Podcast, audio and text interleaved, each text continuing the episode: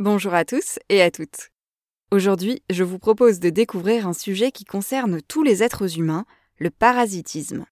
Car pendant que vous écoutez cet épisode, des acariens microscopiques sont confortablement nichés dans les pores de votre visage et du mien aussi.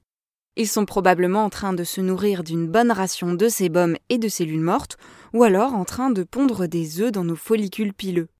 Ces acariens, démodex de leur petit nom, sont un parfait exemple de ce qu'on appelle un parasite. Un être vivant qui va vivre sur ou à l'intérieur d'un organisme hôte et dont il va profiter pour se nourrir et se reproduire.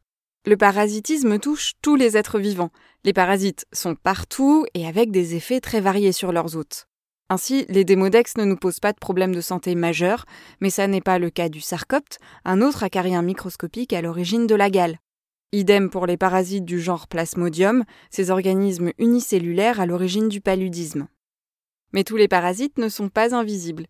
Le gui, sous lequel on se souhaite la bonne année, est un parasite. Il n'a pas de racines, mais des suçoirs pour pomper la sève de l'arbre sur lequel il pousse. Il s'assure ainsi un approvisionnement fiable en eau et en sels minéraux.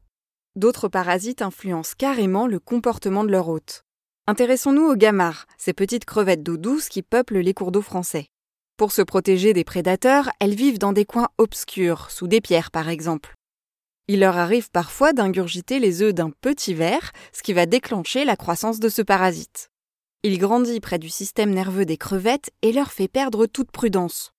Une fois parasitées, elles vont nager à la lumière et à la merci des poissons qui vont les dévorer.